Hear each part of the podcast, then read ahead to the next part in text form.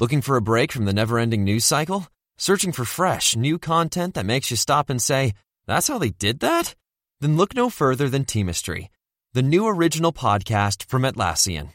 Hosted by filmmaker and documentarian Gabriella Cowperthwaite, Teamistry looks past the front page headlines and into the untold stories of teams behind some of history's most groundbreaking moments. Download Teamistry for free at Atlassian.com slash Teamistry or wherever you listen to podcasts. Interested in healthcare? Well, here's a program you might not want to miss. Hosted by long-time healthcare reporter Dan Gorenstein, Trade Offs takes a close look at the costly, complicated, and counterintuitive world of the US healthcare system and the policies that govern it. Trade Offs digs into the weeds with experts who understand the data driving the policy trends while telling compelling stories of those impacted by those policies. In the words of the Trade Offs team, there are no easy solutions for a troubled healthcare system, just trade offs. You can find Trade Offs wherever you listen to your podcasts. I have you loud and clear. Hello. Hello. Hello. Welcome. Science. And that is to say, Physics, Medicine. nature, or Space. Time. The brain. Life. The universe.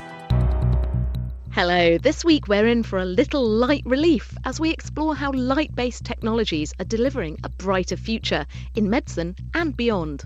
And what this sound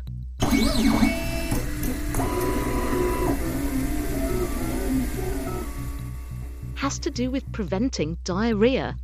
Plus, in the news, a new gene therapy for spinal muscular atrophy, scientists make sonic holograms, and the most accurate reconstruction of a dinosaur yet. I'm Chris Smith. I'm Kat Arney, and you're listening to The Naked Scientists. The Naked Scientists podcast is powered by ukfast.co.uk.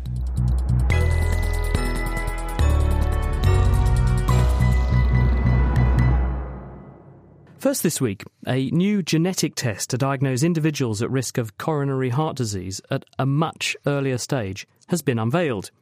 An international team of scientists married up over 49,000 inherited genetic markers called SNPs, single nucleotide polymorphisms, with whether or not 15,000 individuals carrying those markers had developed heart disease or not. This has enabled them to identify a pattern of markers that can together spell out the likelihood of a person going on to have heart disease later in life. And this means that it might be possible to intervene and ward off a heart attack before it even happens. Nilesh Samani is one of the study authors. Heart disease is uh, the commonest cause of early death in this country and in many countries around the world. There are many reasons important lifestyle factors, smoking, lack of physical activity, having certain conditions such as high blood pressure and diabetes, high cholesterol. But we also know there's a very important uh, genetic component to this. Perhaps about 50% of the risk of getting heart disease is related to an inherited component. And so, is that what you're probing with this present piece of research, trying to get a handle on how those genes play a role in the development of the disease and finding out who's got them? In the last few years, we spent a lot of time trying to identify genetic differences between people which affect the risk of getting coronary heart disease. We found quite a few of these now. But this particular research uh, takes us beyond that point and asks the question if we had this genetic information on individuals, how well does it predict them getting heart disease? If we know we already have these risk factors, are we not already pretty good at identifying who the people are who are likely to suffer a heart attack? No, because two reasons. The risk factors like high blood pressure and cholesterol only explains part of our risk of getting heart disease. And to a large extent, the genetic factors that we've identified are independent of those. Some of them work through these risk factors, but the majority of them don't. So they provide independent information. What we know is that coronary heart disease, the underlying process, starts in you know when people are in their 20s. And at that stage, the risk factors we currently use are not particularly discriminatory between individuals. Whereas your genetic risk factors, you're born with them. And so we can look at them at any stage in one's life and therefore put people into different categories of what their genetic risk is. And how did you do that? So we created from the studies we've done where we've identified the genetic barriers, we created a genetic risk score. And then on the basis of that risk score, we looked to see whether those individuals who had the highest burden of genetic risk, in the top 20%, versus those who had the lowest burden, what their lifetime risk of getting coronary heart disease was in a number of populations that we had access to around the world. And what you see is that if you were unlucky as an individual to have the top 20% of the genetic risk, then over the lifetime your risk of getting coronary heart disease was at least fivefold higher. Armed with that information, how do you propose that we use it? Obviously, more work needs to be done to show that this finding can be applied to different populations in under different situations. But if we confirm that, then I think one of the things that we can do is to perhaps identify those individuals who are at highest risk much earlier at a time when the process is developing silently and to try and prevent it progressing by giving them advice about lifestyle, perhaps giving them some treatments such as statins at that very early stage in the disease process rather than waiting for the condition to develop. Although the study doesn't tell you whether that intervention will work, does it? Because No. what it does say is you can identify people who carry these high risk genes, but it doesn't tell you if we intervene in those Yeah. people whether we can affect the outcome.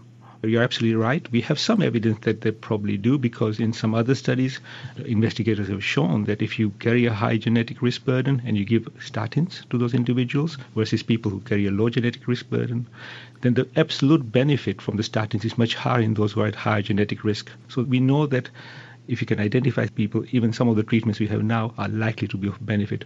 But you're absolutely right that we need to do more studies to both demonstrate that having this knowledge would be beneficial. And secondly, that it is something that the public will accept in terms of screening. And finally, that is cost effective for health to be able to supply it. Let's hope so. That was Professor Sir Nilesh Samani from the University of Leicester. He's also the medical director of the British Heart Foundation, which funded that study. It's just been published in the European Heart Journal. Now, take a close look at your bank card or passport, and you'll probably see a hologram used to make the document harder to fake. The surface of the hologram is minutely textured, embossed with tiny bumps that are the code for an image. When light waves bounce off the surface, they reconstruct the image so that it appears to float in midair. Now, researchers in Germany are applying the same principle with sound waves. They 3D print a piece of plastic to create a sonic lens that shapes sound waves emerging from an underwater speaker so that they form an acoustic landscape. This could be used to move cells around in a dish or even to treat diseases inside the human body. Laura Brooks heard how it works from inventor Andrew Mark. What we're trying to achieve is controlled shaping of the sound field. We'd like to have particular areas that are high intensity and other areas that are low intensity. And we do that through what we call a, an acoustic hologram. The idea is that we have a transducer, and the transducer is basically a speaker. It projects a sound wave through the hologram, and the hologram acts effectively like a lens to modify that sound wave so that in the far field or downstream of the hologram, we have a well defined shaped sound field. So, can we think of it as something like a, a landscape that has hills and, and valleys of, of sound, effectively? That's exactly right. So the hologram itself is a 3D piece of printed plastic, and it has topography to it.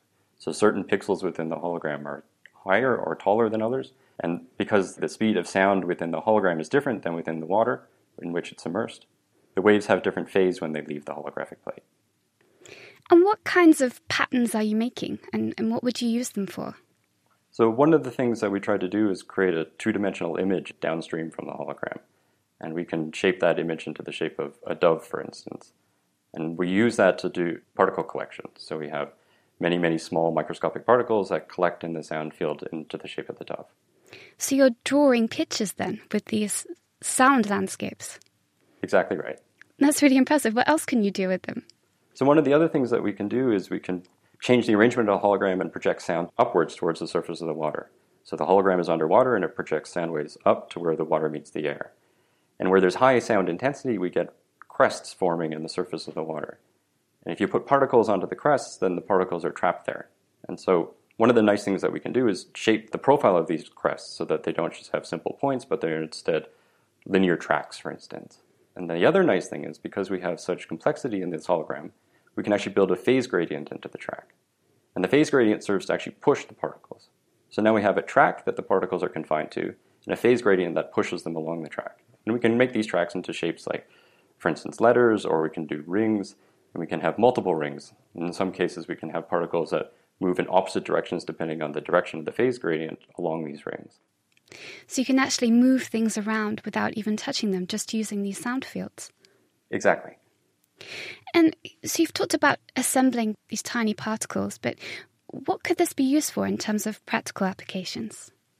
So, one of the things that we have in mind is to use it for either therapeutic or diagnostic medical imaging. So, one of the applications that ultrasound is used for right now is for either ablation or for thermotherapy, where it's used to heat things deep inside of the human body. We can imagine a scenario where a, a doctor takes an image of the patient's body, a particular patient, figures out what the best way or the best distribution of sound field inside of the patient's body is, crafts a hologram by 3D printing that is specific to that patient, and then uses that hologram to heat or ablate in a way that's particular to that patient's needs. Fascinating and simple in, in, equal measure, isn't it? That was Andrew Mark. He's at the Max Planck Institute for Intelligent Systems in Stuttgart, and that work was published this week in the journal Nature. She made biologists think differently because we showed that cells can be changed. So I may be the father of Dolly, but I think I'm the grandfather of iPS cells. Hello, Dolly. In this month's Naked Genetics, we're commemorating 20 years since the birth of Dolly the sheep, the first mammal cloned from an adult cell, and the transformative technologies that followed. Plus, our gene of the month is keeping a straight face. Listen and download now at nakedscientist.com slash genetics. You're listening to The Naked Scientist with me, Chris Smith, and with Kat Arney. Later in the programme, we've all used Wi Fi, but what about getting your light bulb to go online? Before that, though, it's time for our regular misconception. And this week, Kat, you've been sifting through the sweetie jar, haven't you? I certainly have. Now, picture the scene a kid's birthday party, complete with a table laden with sugar packed goodies. Just a few slices of cake or chocky bickies seem to turn the mildest child into a hyperactive monster, quickly creating a situation of knee high near anarchy.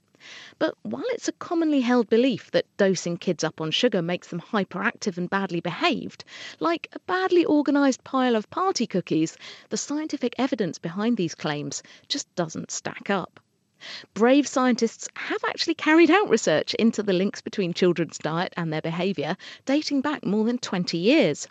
For example, in 1994, scientists published a major study in the New England Journal of Medicine describing a nine week long placebo controlled trial looking at the effects of sucrose, that's regular table sugar to you and me, and the artificial sweetener aspartame on the behaviour of nearly 50 preschool and school age kids, including children whose parents reported them as being particularly sensitive to the sweet stuff.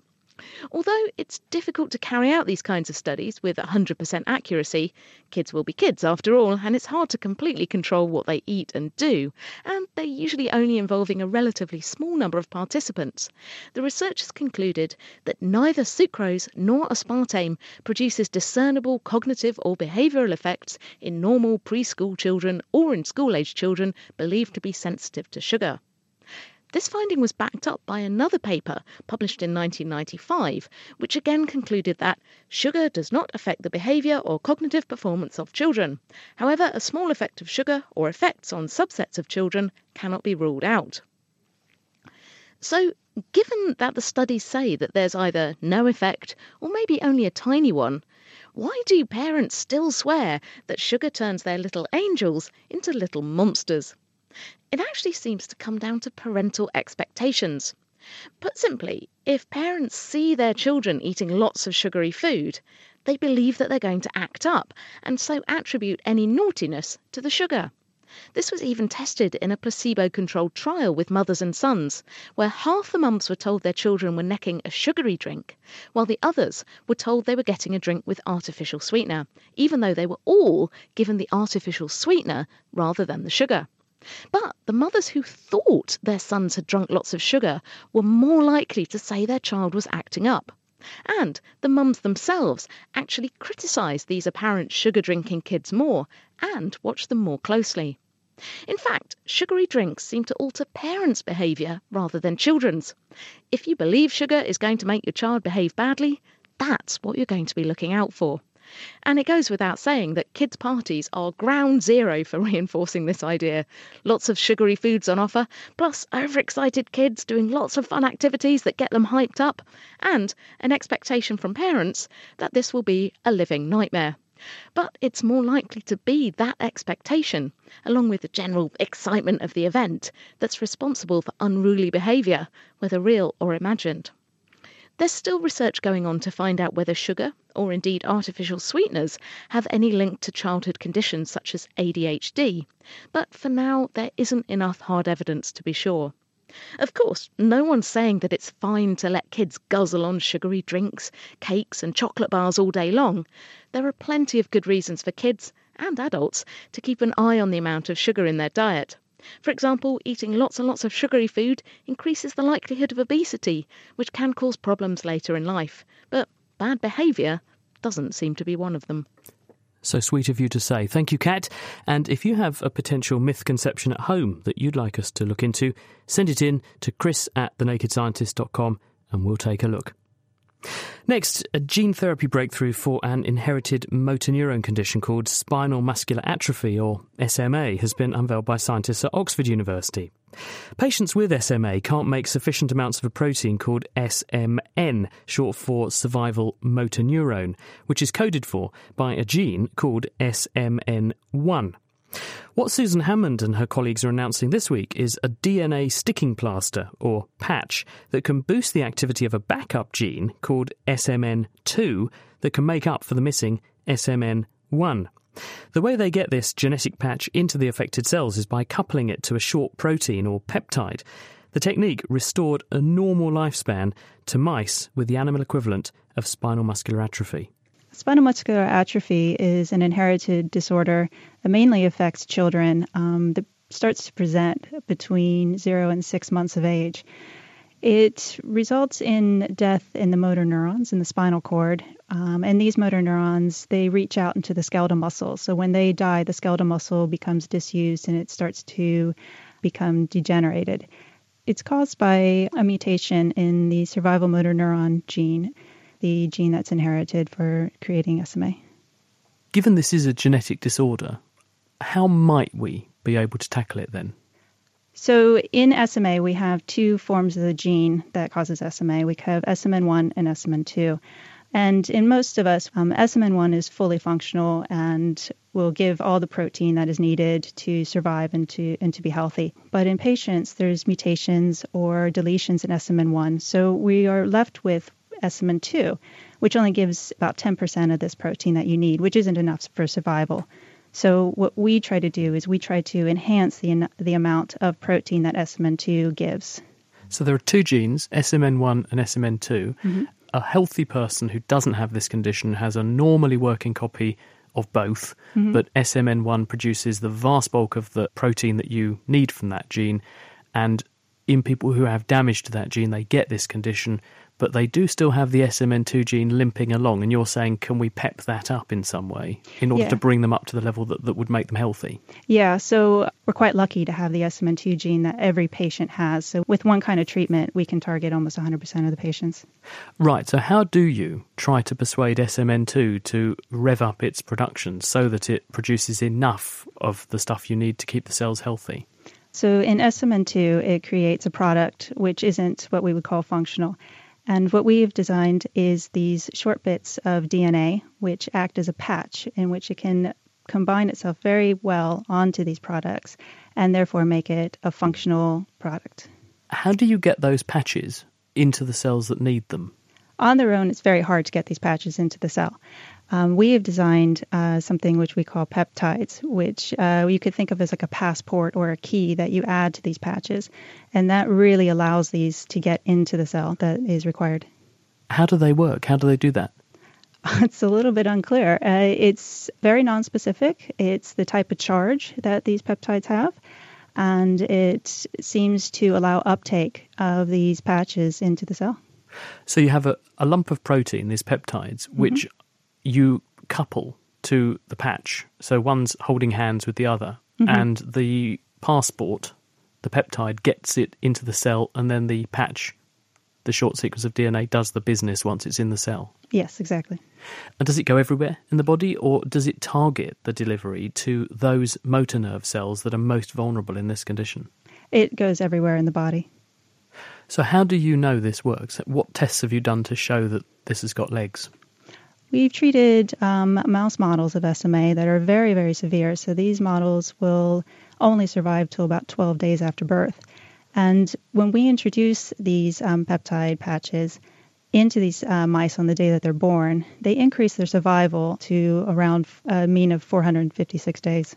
From what, a daily dose or once? Twice. It's uh, the day of birth and then two days after. Good grief, so two doses is enough almost to give these mice a normal lifespan because mice don't live that long, do they? Yes, it's essentially a normal lifespan. And it goes into the bloodstream? Yes. What about the function in these mice? I know you're saying that they have a normal lifespan, but do they appear to be functionally normal? Do they get muscle problems or do they appear not to? They're essentially normal.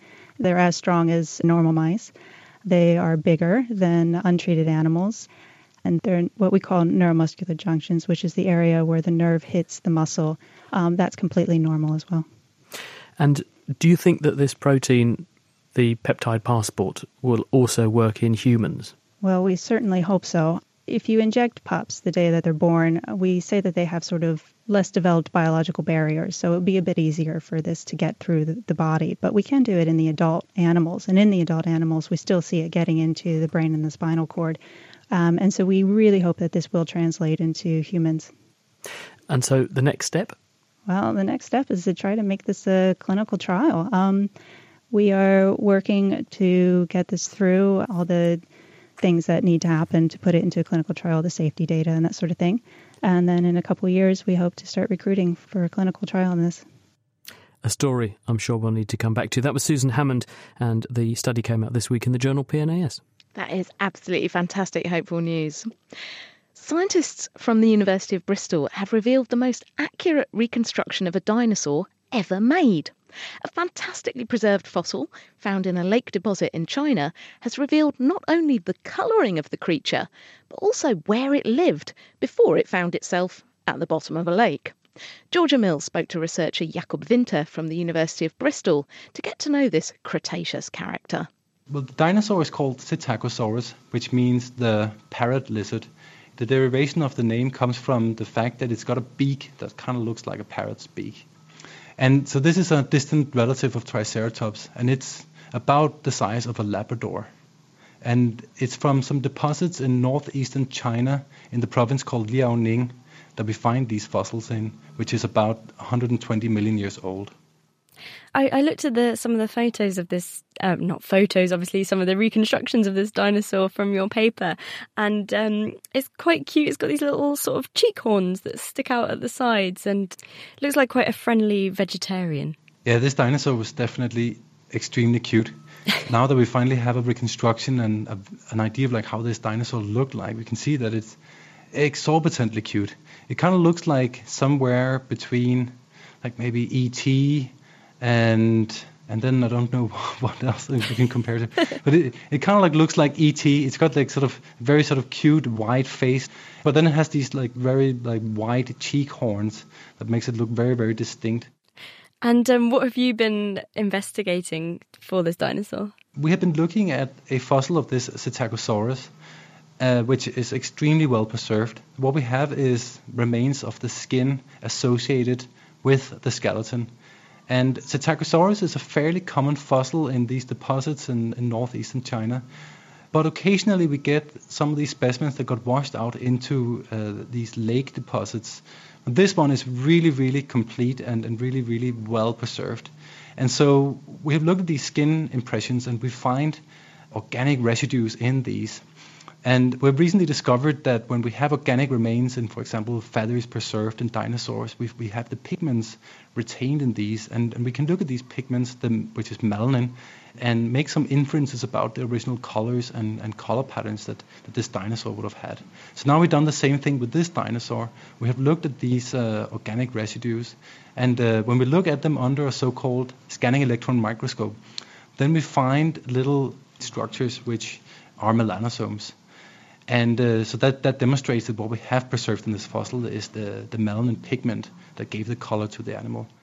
Okay, so you've actually found sort of the fossilized remains of pigments, and that has then in turn informed you of what this dinosaur's coloring looked like. So, what can this tell you about the dinosaur other than helping you have these lovely reconstructed paintings of it? Well, so that's the interesting thing. We can also say something about what this dinosaur was doing because it had these color patterns for a reason. And these color patterns that we see in this dinosaur are various types of camouflage patterns. And the most important one, which is the one that we best can use to say something about the environment that it lived in, is this transition in, in light to dark between the back and the, the belly and the tail of the animal, which is this pattern called counter shading. So, putting everything together, and we've got a Labrador sized dinosaur. It's got a body kind of like a chubby T Rex, and the head looks confusingly like a cross between E.T.'s and a parrot. Also, there's some weird grass looking stuff sticking out of its tail. And then the colouring is the speckled black and red on a tan body, which is much darker on the top. And this is what Jakob referred to as counter shading. Counter shading is a clever technique that's still used by animals today. It involves having a lighter underside and a darker back. Think about things like penguins, deer, rabbits, they all have lighter bellies. And this basically makes you look a lot less conspicuous. Our brains are trained to spot objects when they're lighter on the top and darker on the bottom, as that's how the sun tends to light things up. But if you counteract this with your shading, counter shading, you tend to appear more flat, and this makes it easier to avoid being eaten as predators have a harder time spotting you. So, this dinosaur seems to have been using this trick over 100 million years ago, and this also tells us something about its environment. Because what we see in living animals is that the counter shading varies depending on the habitat that they live in. And the reason why is because the light conditions will vary depending on where you live. So the counter shading in animals that live in savannas, for example, are usually sitting very high on the body and they're very sharp, whereas animals that live in forest they have a counter shading which is much more gradual and it sits much further down on the body. So basically, it means that we can use this sort of evidence to go back to reconstruct this dinosaur and put the original color patterns onto it. And we can show that it lived in a habitat which was a forest. So E.T.'s known home, or I suppose since it's a fossil, E.T.'s bone home, you could say. First time I've ever heard a dinosaur likened to E.T. That was Jakob Vinther, and he published that study in Current Biology this week.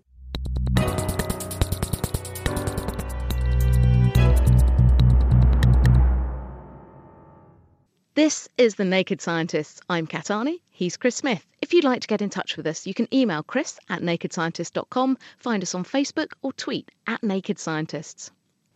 Now it's time for a little light relief as we talk to a host of luminaries. Do you see what I did there? About how they're using light to change the world. First up, contaminated drinking water is a major source of disease in poor countries. Thousands of children die every day from waterborne illness. Fortunately, Cambridge scientist Richard Bowman is working on a low cost solution called WaterScope.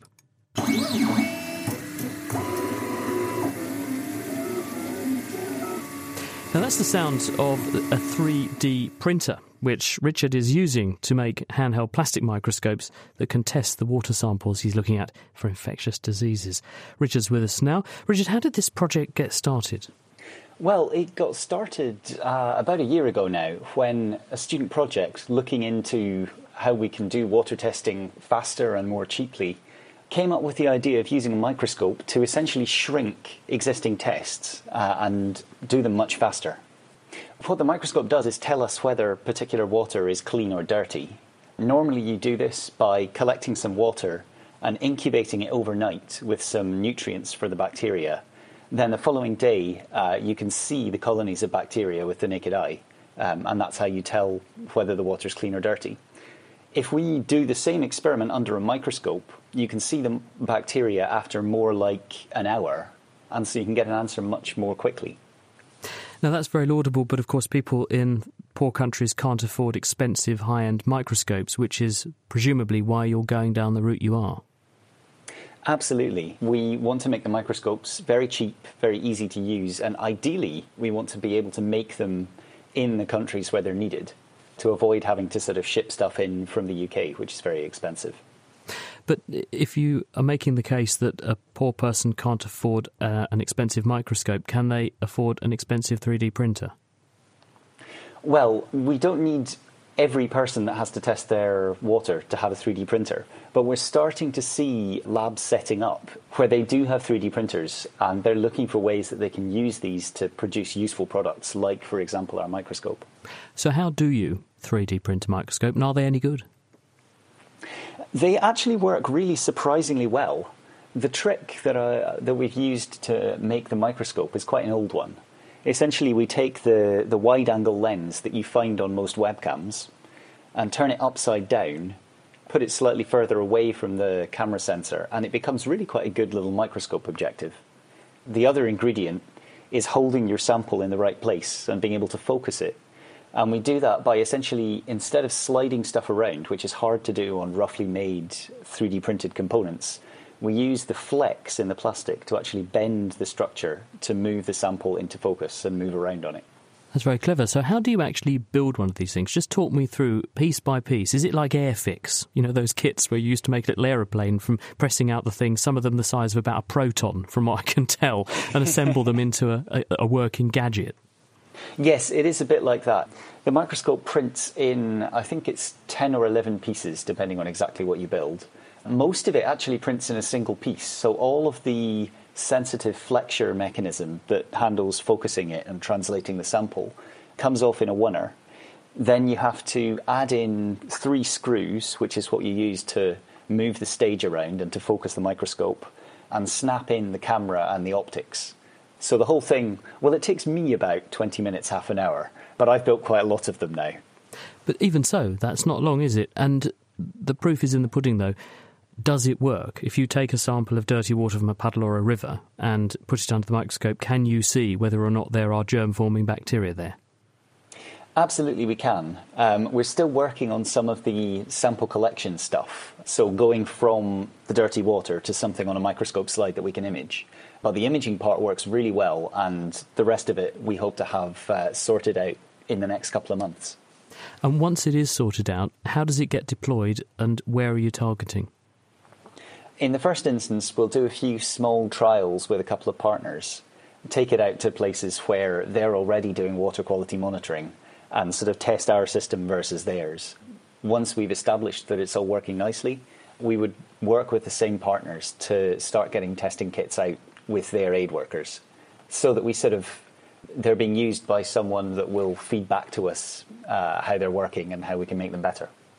And can you also effectively establish a surveillance network by having lots of these on the ground in lots of countries afflicted by waterborne illness problems? Does this give you data that you can then share in order to anticipate need for healthcare and also tell people there's a problem coming, don't drink the water?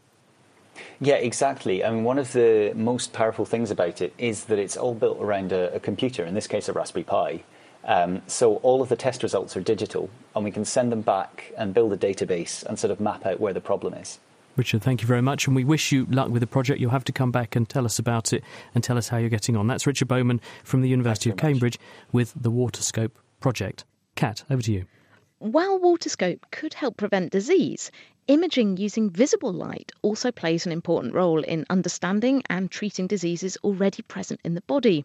Now, joining us is Sarah Bohndiek, whose Vision Lab at the University of Cambridge is using light to fight cancer. Hi, Sarah. So, tell us a bit about this. How important is imaging, being able to see stuff, to fighting cancer, to diagnosing it, and to treating it?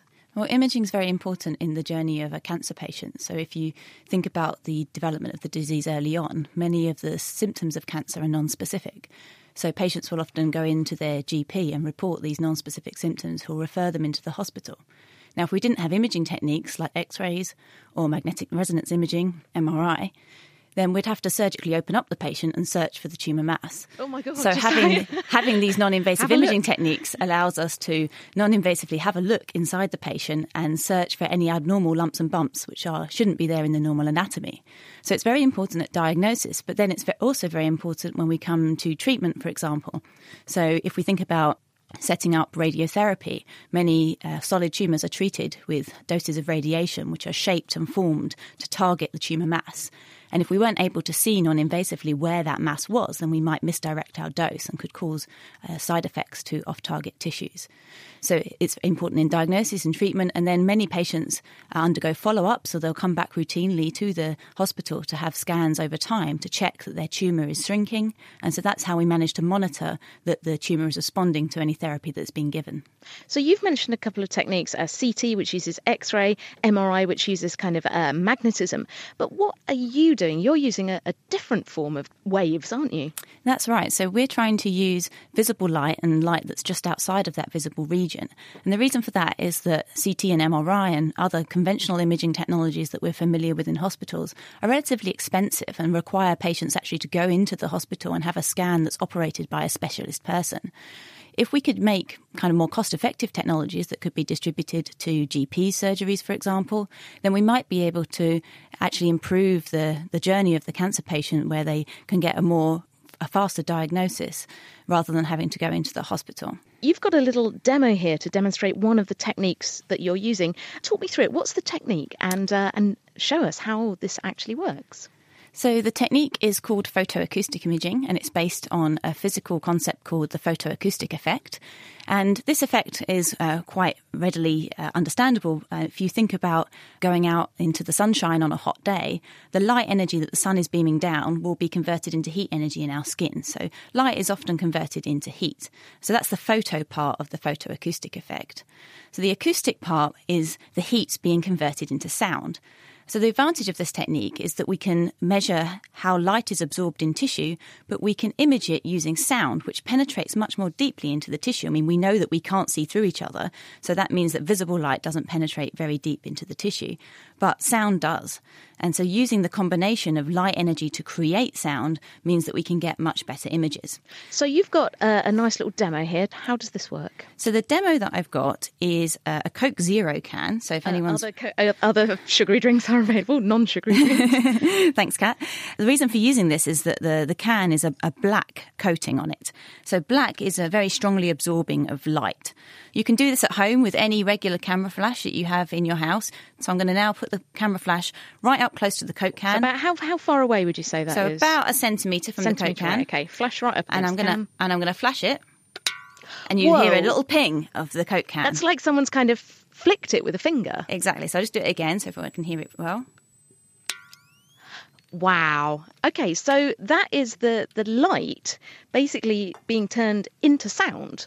Yeah, so that's the energy coming from that camera flash being turned into a ping of sound.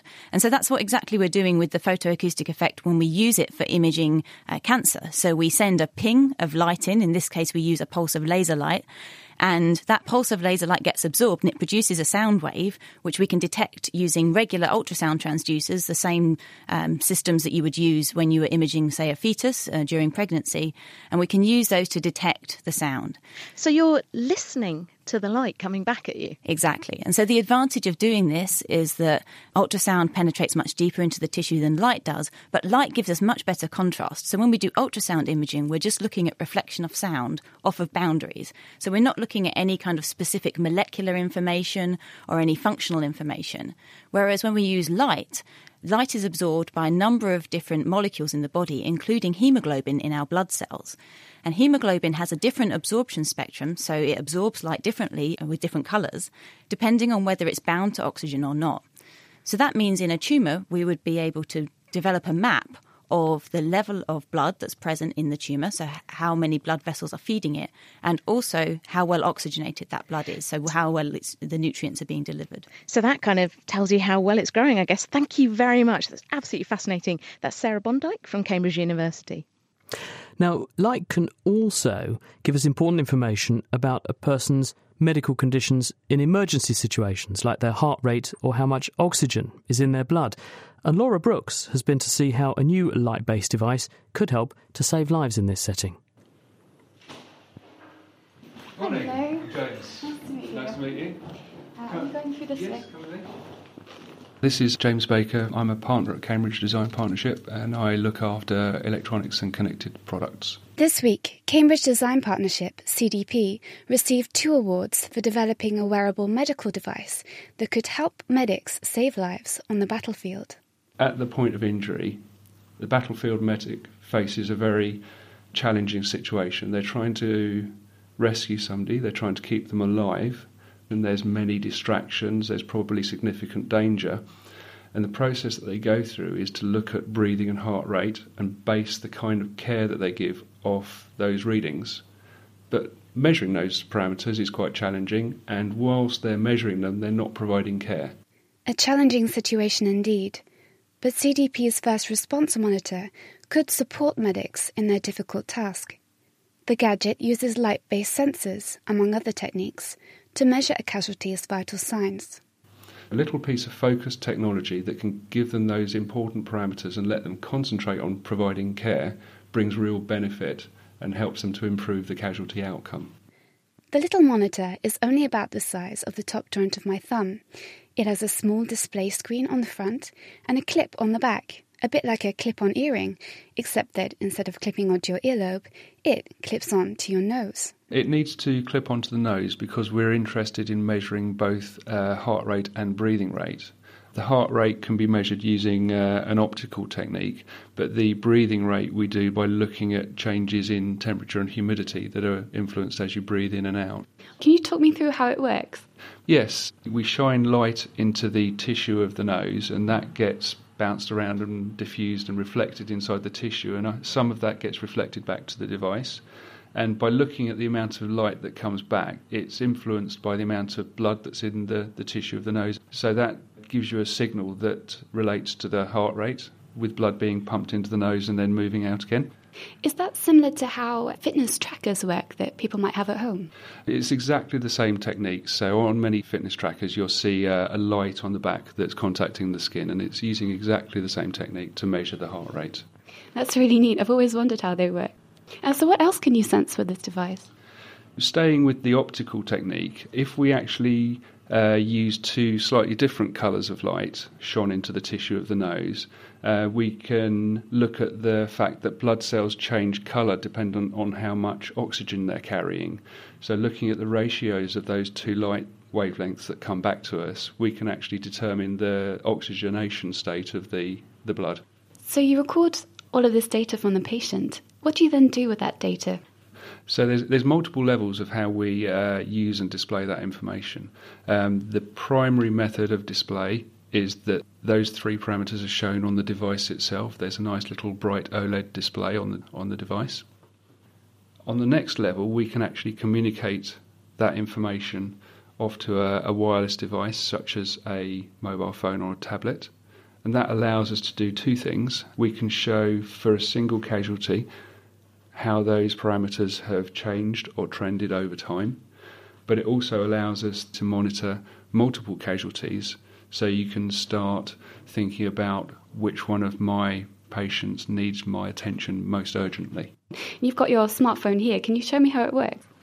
Certainly. So you can see on this front page, uh, we're currently connected to one device and we're showing those three parameters of respiration rate, heart rate, and SpO2 for that one device.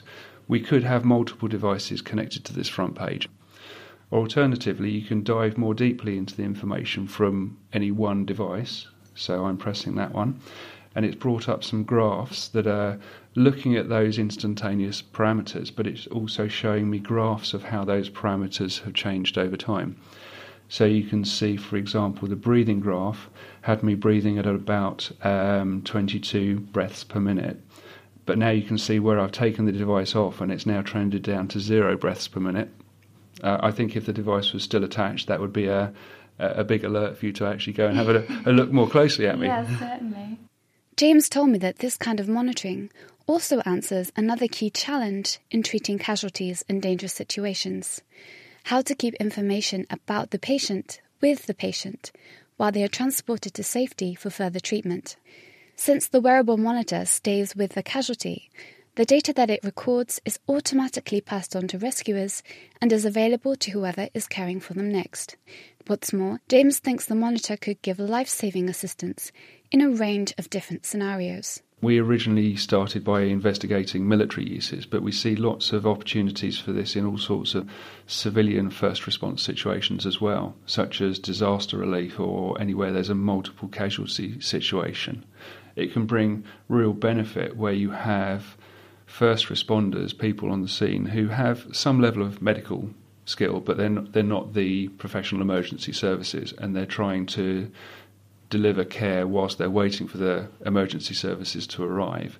This is a device that can give them a real insight into the immediate health of the patients. So you, you can see on the example here, we've got three casualties being monitored, and it's drawing our attention to casualty one. It's showing that their blood oxygenation is dropping below a bound that we've set as considered to be acceptable, saying this person needs immediate attention from you.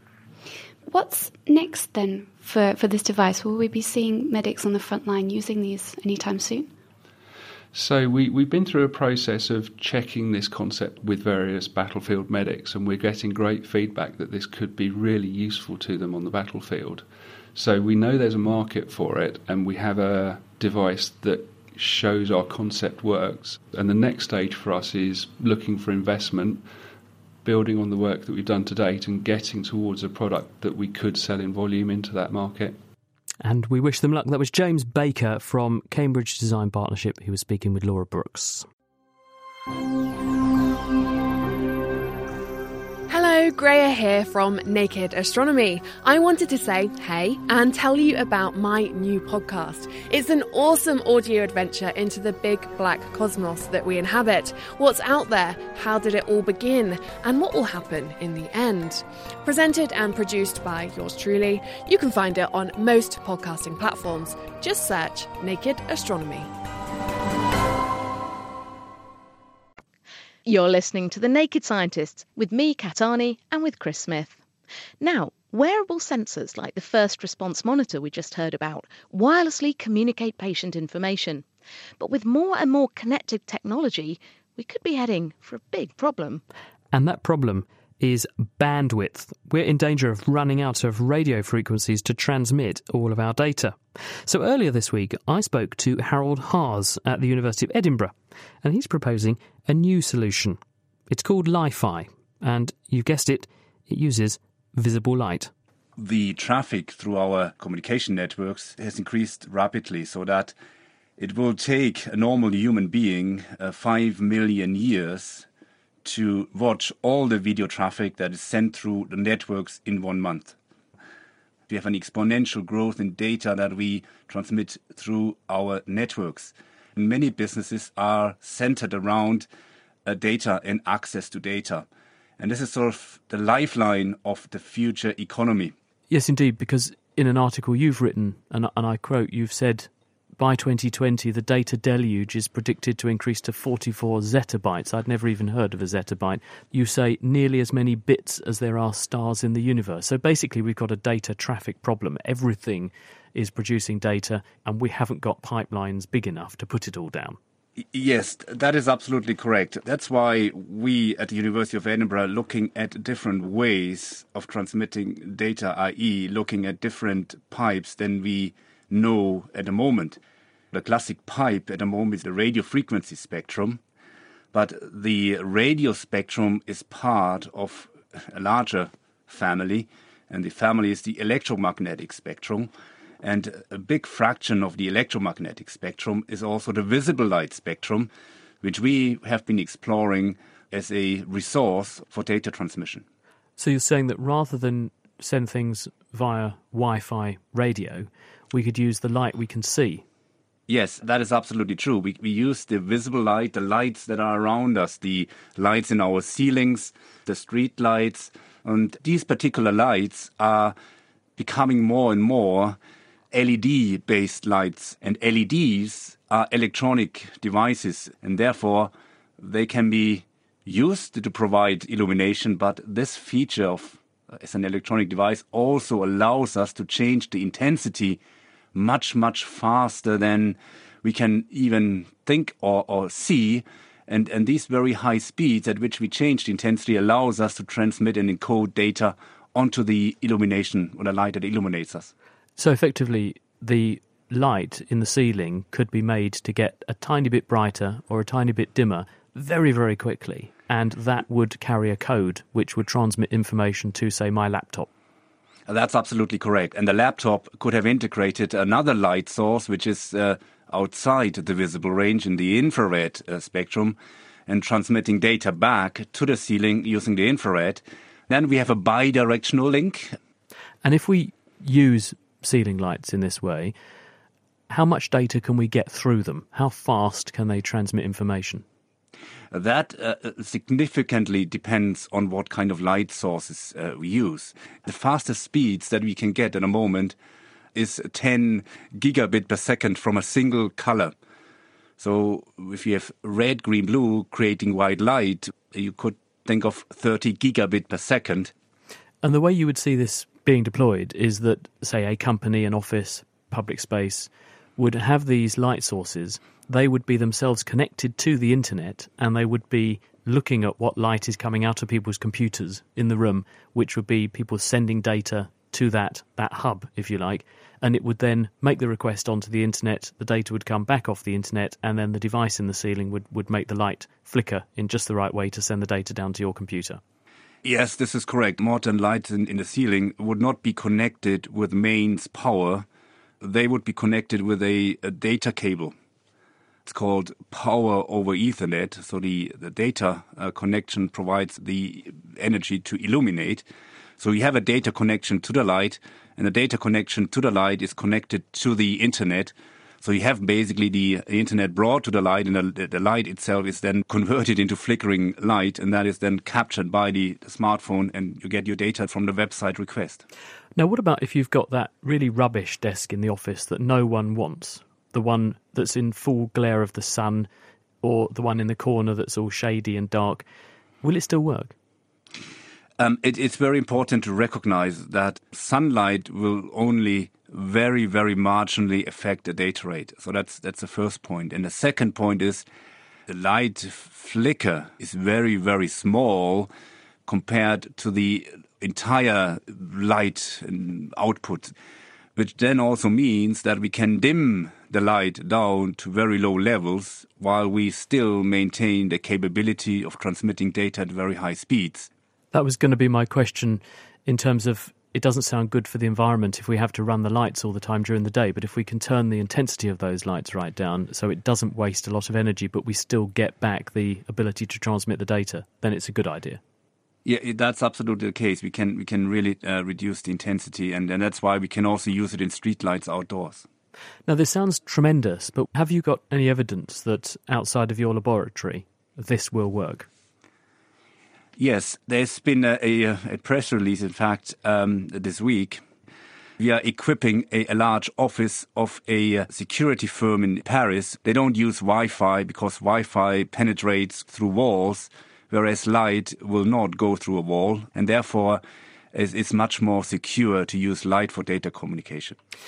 So it took about 10 to 15 years for Wi Fi to become ubiquitous. Are we looking at the same sort of trajectory for Li Fi? Yeah, I think it's it will be faster in my view. So it, it took 100 years for the landline telephone to have ubiquitous sort of coverage. It took 15 years for Wi-Fi, and I, I predict it takes about five to eight years for full uptake of Li-Fi. And Harald we'll hold you to that. That was Harald Haas from Edinburgh University. Thank you also to Sarah Bohndiek, Richard Bowman, and James Baker, who you all heard earlier. Now, to finish this week, it's time for our question of the week, and Connie Orbach has got all shaken up with this question from Gareth. The Naked Scientist's Question of the Week, brought to you in association with the Houter Wisman Foundation, supporting science and education from Alpha to Omega. Is it plausible to draw any kind of link between nuclear tests by countries like North Korea and um, the prevalence of earthquakes? An intriguing question, Gareth. And it turns out you're not the only one thinking it, as Benesh also got in touch to ask what is the relevance between nuclear power testing and earthquakes? Well, I didn't want to let everyone down now, so I asked Cambridge University's Alex Copley to help. So, what's happening to the ground when there's an earthquake or a bomb blast? In earthquakes, two big bits of rock are sliding past each other along a surface that we call an active fault. In an explosion, what's happening is the explosion is pushing against all the rocks around it. So both of these set up vibrations that travel through the earth. But because they involve different kinds of motion, in one case, this sliding of rocks past each other, in the other case, this pushing of rocks outwards, The vibrations that they set up are different, they have different characteristics. Hmm, not completely the same. But still, could one cause the other? That's a similar question to the to the sort of well-known question of can fracking generate earthquakes? Because you're doing a similar thing in both cases. You're sort of changing the forces in the earth. Both of them can generate little earthquakes on their own. In terms of whether they can generate a big earthquake, the kind of size of earthquake which is going to sort of damage buildings and things, that depends on whether there is already a pre-stressed and sort of ready to go fault plane nearby. So if you set off a bomb next to a big fault which is already primed and ready to go, then the little bit of energy you're putting in can tip it over the edge and you can generate a very big earthquake. However, the energy you're putting in is not enough to generate a big earthquake on its own. Unfortunately, we don't know much about where the big faults are and what the what the stress state on them is, so how close and primed and ready to go they are. So this means it's difficult to know before it happens whether bombs or fracking are actually going to generate a big earthquake or not. This isn't making me feel particularly secure. What about South Korea? Is there any chance that their recent earthquakes could be linked to bomb testing in North Korea? That's almost certainly a coincidence. Uh, there are earthquakes going off all over the place all the time. So if you say that you're going to look at everything within a hundreds of kilometre radius, then it's not a surprise that there's an earthquake going on there. It's just a coincidence. Well, there you have it. Nuclear bomb testing could lead to an earthquake, but it's likely to be very, very small. Next week, we'll be getting our hands dirty with Dale's question. Today at work, the safety lady tells me that regular hand soap doesn't kill germs. In fact, that's the reason why after y'all wash your hands for surgery, you do this so the little boogers will just run off your elbows instead of down onto your fingers. Are you kidding me? So, just to explain, that was a video that Dale originally sent in saying that after you wash your hands for surgery, you do this. And that's that iconic action in any hospital drama where, after washing their hands, surgeons hold them up in front of their faces. I'm sure you've seen pictures of it. So, do you have an answer? Is it really worth doing it? Send it in to chris at nakedscientist.com, tweet at Naked Scientists, or let us know your thoughts on our forum, nakedscientist.com slash forum. And that's it for this week. Thank you to Laura Brooks and Connie Orbach for production. Do join us again next time when we're going to be answering the questions that you have been sending in. Speaking of which, you can email chris at thenakedscientist.com if you've got something on your mind. The Naked Scientist comes to you from Cambridge University. It's supported by the STFC, the EPSRC, and Rolls Royce. I'm Chris Smith, and until next time, goodbye.